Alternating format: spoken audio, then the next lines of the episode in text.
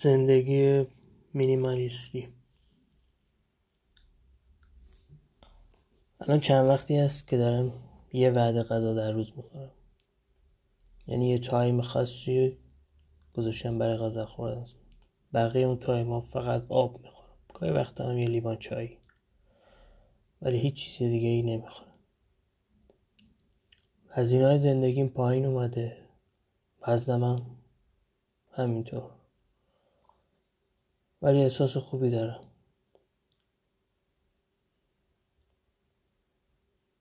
راستش فکر می‌کنم هرچی آدم کمتر توقع داشته باشه خوشحالتره.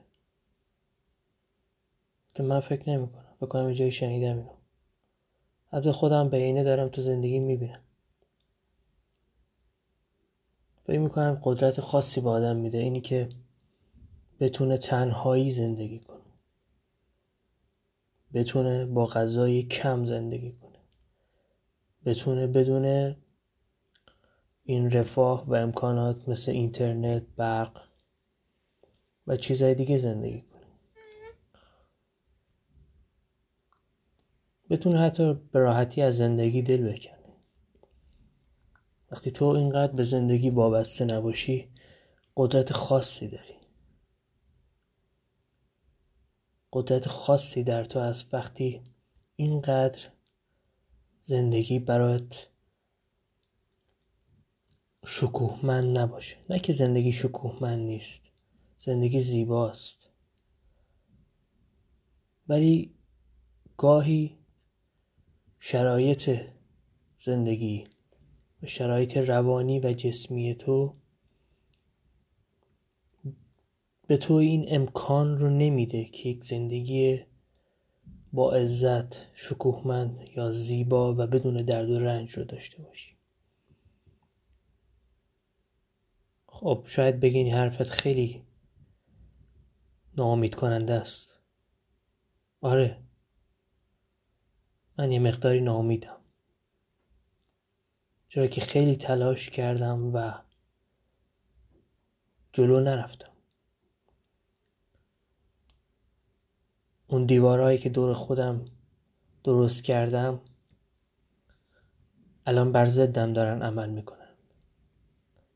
و اینقدر بهشون ضربه زدم که خودم دارم مچاله میشم. الان دورانیه که به دیوارهام عادت کردم. دیگه بهشون ضربه نمی‌زنم. حتی اینجوری به خودم قبولوندم که این دیوارها از من محافظت می‌کنن. از این محیط بیرون از قانونهایی که عادلانه نیست. از انسانهایی که به خاطر شرایط ناعادلانه اقتصادی اجتماعی حاضرن هر کاری بکنن. حاضرن هر کاری بکنن.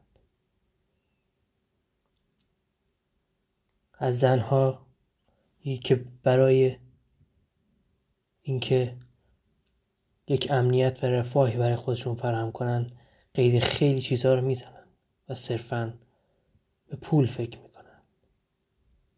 چون امنیت براشون اولویته تا عشق تا دوست داشته شدن تا حتی آرامش.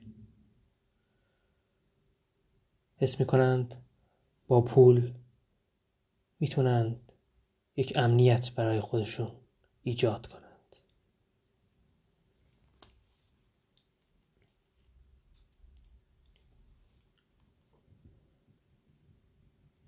ولی من همیشه اینجوری نبودم. خیلی تلاش کردم. فکر نمی کنم هیچ کس به اندازه من کلاس های مختلف رو امتحان کرده باشه. کلاس های هنری کلاس های فلسفی روانشناسی بودن در محیط های مختلف محیط های ورزشی. از بحث های در پایین ترین سطح کوچه و خیابون تا بحث های فلسفی و روانشناسی. راستش حس نکردم متعلق به هیچ کدوم از اون گروه ها و افراد هستم. غرور زیاد آدم ها یک نوع دافعه برای من ایجاد می‌کنه.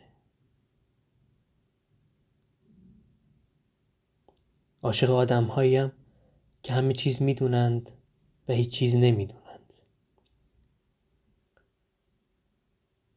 آدم هایی که احساساتشون گاهی سرکوب و فدا میشه برای بقیه. و این آدم هایی رو من مشاهده نکردم. در هیچ کدوم از اون فضاها. چه فضاهای سطح خیابون چه فضاهای روشنفکری. خیلی سخت آدمی که احساساتش رو سرکوب کنه برای دیگری. همیشه من به این باور اعتقاد داشتم که عشق نوعی خودخواهیه. ما دیگری رو دوست داریم چون می‌خوایم تو زندگیمون باشه. آیا حاضریم دوستش داشته باشیم و در زندگیمون نباشه؟ بهش خدمت کنیم. بدون اینکه بهش بگیم. اون عشقه. نه که تو برای یه فردی فداکاری کنی که اون تو زندگیت باشه. نه.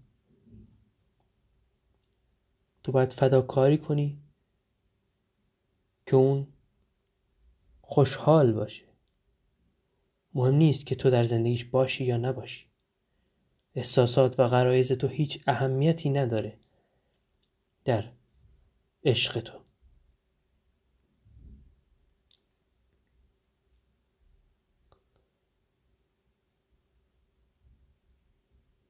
الان یه جورایی دچار بنبست فکری شدم.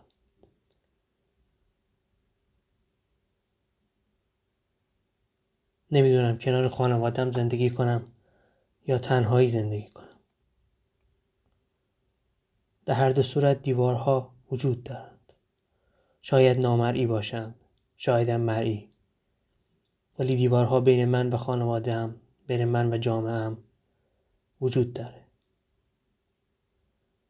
اما گاهی دلم می‌خواهد یک مکالمه سطح پایین احمقانه داشته باشم. با خانوادم چون تنها کنار اونها احساس امنیت دارم. و در جامعه نمی‌تونم تو خیابون یا توی کافه برم و با یک نفر صحبت کنم. چرا مطمئنا منو ترد خواهد کرد یا فکر می‌کنه من یک دیوونه روانیم.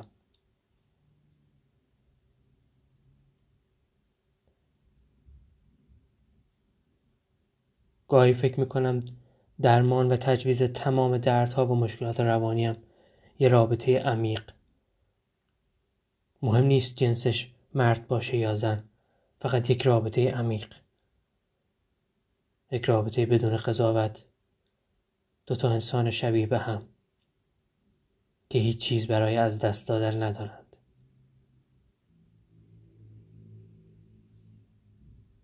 نمی‌دونم این پادکست رو کی گوش میده یا نمیده. راستش برام مهم نیست. امیدوارم هیچ کس گوش نده. امیدوارم هیچ کس با شنیده این پادکست متوجه نشه من واقعا کی هستم. دوست دارم ناشناس و نامری باشم.